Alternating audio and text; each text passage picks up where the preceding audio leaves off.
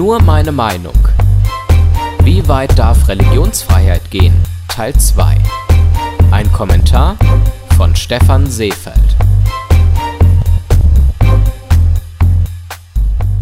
Wir brauchen einen kritischen Islamdiskurs, der die ganz konkreten und alltäglichen Situationen aufgreift, an denen sich manche Menschen in unserem Land stören. Im Zuge dieses Diskurses kann man auch ganz konkret beantworten, wie weit Religionsfreiheit in unserem Land gehen darf. Ein erstes Beispiel, der Burkini.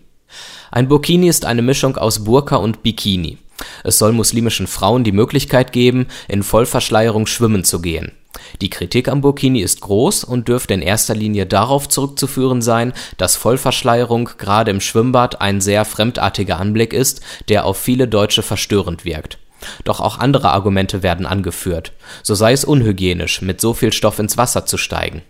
Die Stadt Konstanz beauftragte die dort ansässige Universität mit wissenschaftlichen Untersuchungen dazu. In einem Gutachten konnte jedoch festgestellt werden, dass Burkinis keine hygienischen Risiken mit sich bringen ein weiteres Argument gegen den Burkini kann die schleichende Steigerung des Schamgefühls innerhalb der Gesellschaft sein. Deutschland ist im Vergleich zu den meisten anderen Ländern viel lockerer in Bezug auf Nacktheit.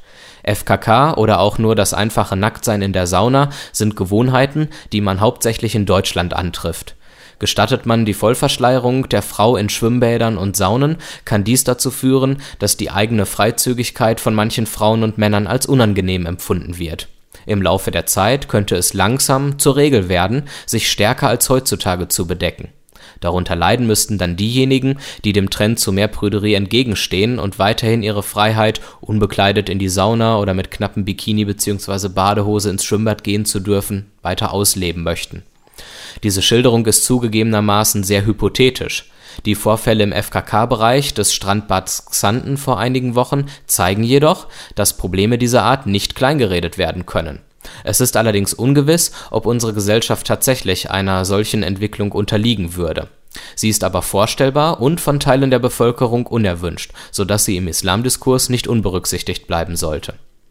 Ein gravierenderer Aspekt sei die Unterdrückung der Frau und das hier geltende Recht auf Freizügigkeit die Burka und somit auch der Burkini stehen laut Kritikern für die Ungleichbehandlung und Unterwerfung der Frau.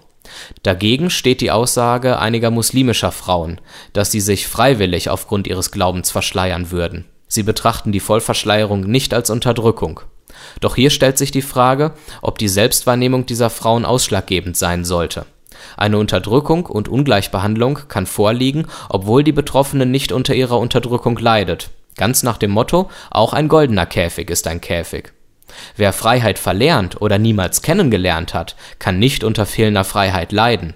Dennoch sind in Deutschland die Freiheit und Gleichberechtigung von Mann und Frau als Grundrechte in unserer Verfassung manifestiert.